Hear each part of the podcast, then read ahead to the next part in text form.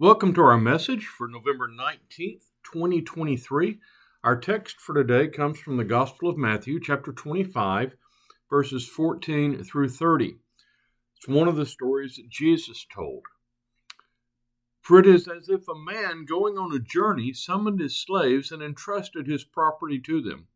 To one he gave five talents, to another two, to another one, to each according to his ability. Then he went away. The one who had received the five talents went off at once and traded with them and made five more talents. In the same way, the one who had the two talents made two more talents.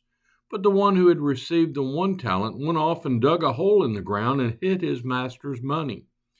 After a long time, the master of those slaves came and settled accounts with them.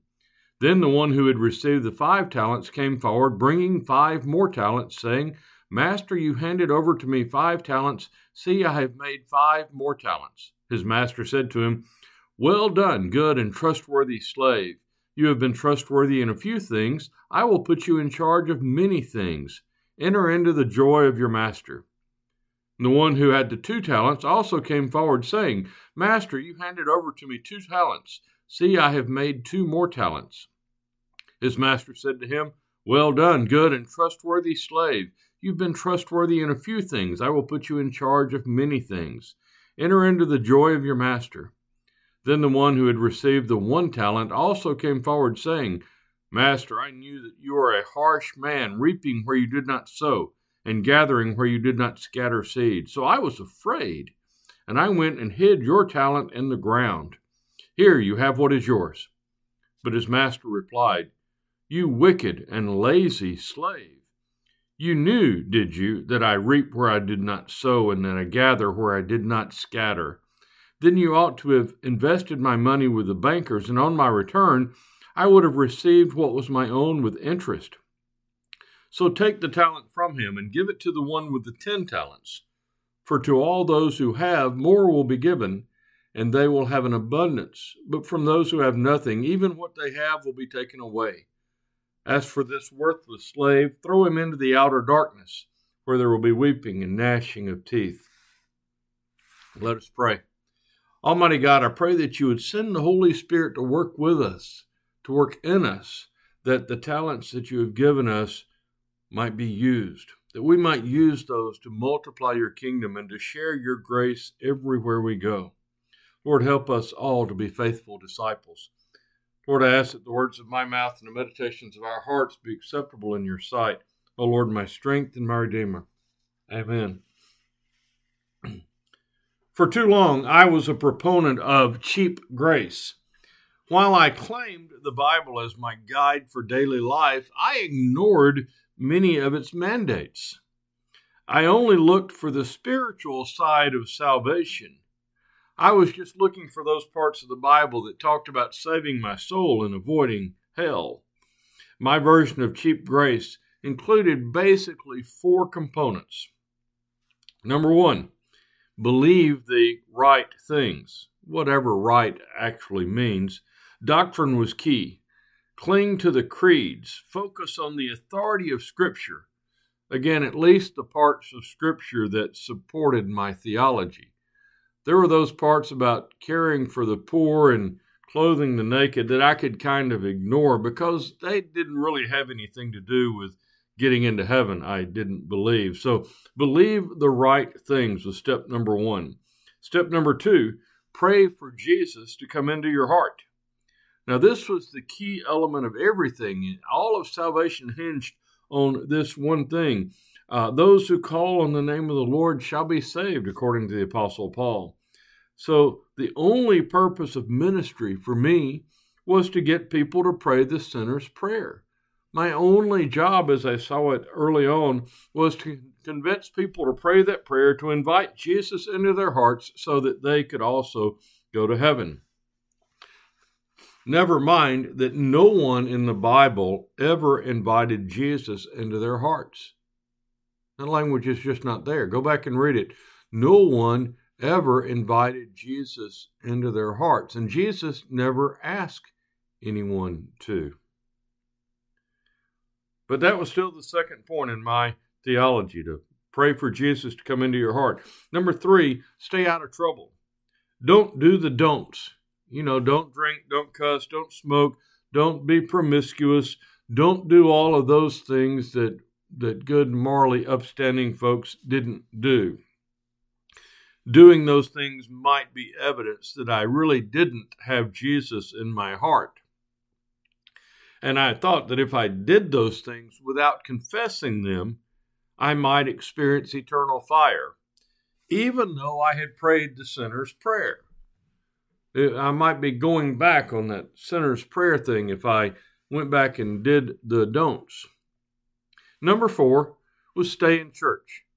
I did believe that once we invite Jesus into our hearts, we should strengthen that relationship through regular church participation. So I was there every time the doors opened. Uh, we needed to work through the church, I believed, to make sure that others were saved. We needed to make sure we convinced all the other church people that we needed to get out and make sure that everybody else prayed that sinner's prayer so they could be like us. Plus, I was a preacher, so I needed people there. That's a basic understanding of the theology of my youth. But it never felt quite right. Or maybe I should say, it didn't feel complete. Those components might have been important, but it didn't feel like that was the whole story. It is true that Paul says we are saved by grace through faith, not as a result of works, so that no one can boast. We can't earn our salvation.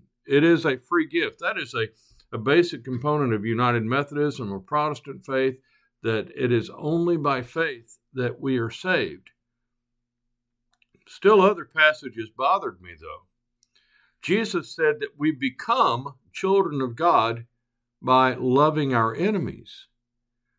He said in the Sermon on the Mount, love those love your enemies. Pray for those who per- persecute you so that you may become children of your father in heaven. So it seems like there's a requirement there. Jesus told another parable that seems to indicate that the kingdom that our entrance into the kingdom is determined by how we treat the least of these.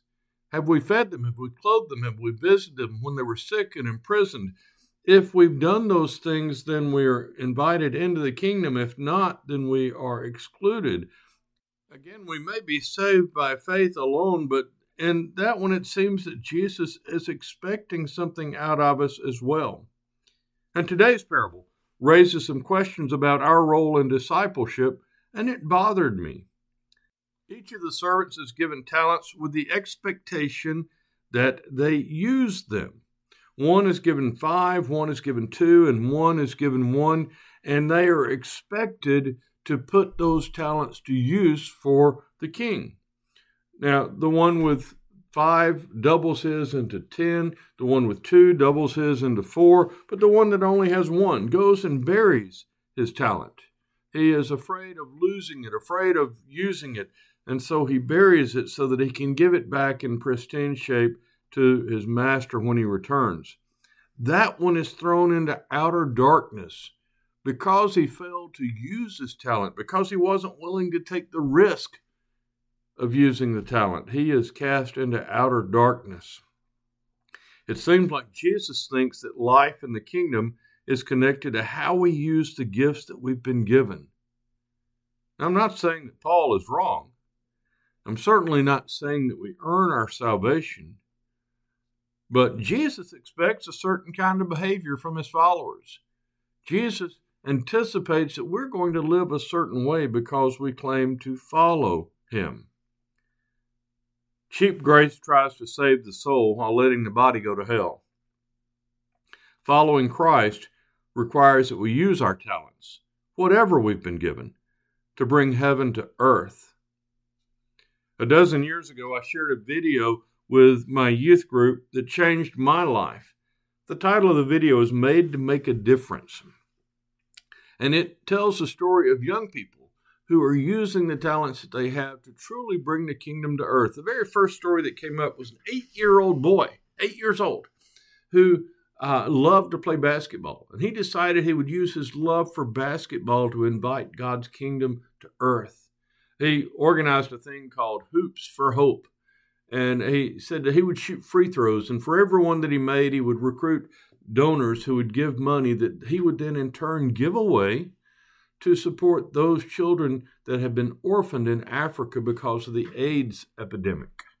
Beautiful story. The first year it was only him doing it, but it spread nationwide to where now that that eight year old has launched an effort that has that has provided millions of dollars in relief to orphans in Africa. Eight years old. Eight years old, made to make a difference. Now, does that give him a free pass into heaven? No, that's not the way that we get in, but he is behaving as a disciple. That's the way that Jesus' followers act. The message hit me deep in my heart, and I was hooked. We are not made to get off the planet. We are not made for heaven. Remember the creation story. God didn't create us for heaven, God created us for this world. We are made to make a difference in this world, here and now. After our youth group watched that video, we decided to do the 30 hour famine. We committed to going without food for 30 hours from Friday after school until Saturday dinner time as an act of solidarity with those who have no food. We got to experience the hunger that is a part of daily life for such a high percentage of the world's population.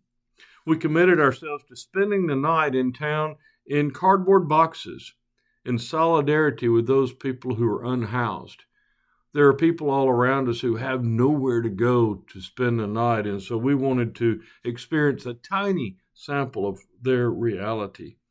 In the process, we raised enough money to provide food, education, and health services for eight children for an entire year.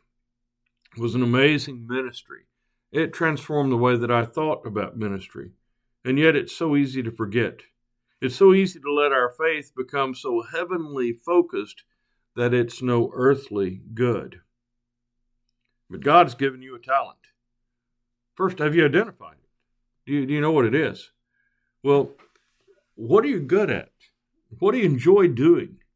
You know, if you're good at something and you enjoy doing it, maybe that's your calling. As simple as shooting free throws Maybe that's your calling that God is asking you to use, the talent that God would ask you to invest.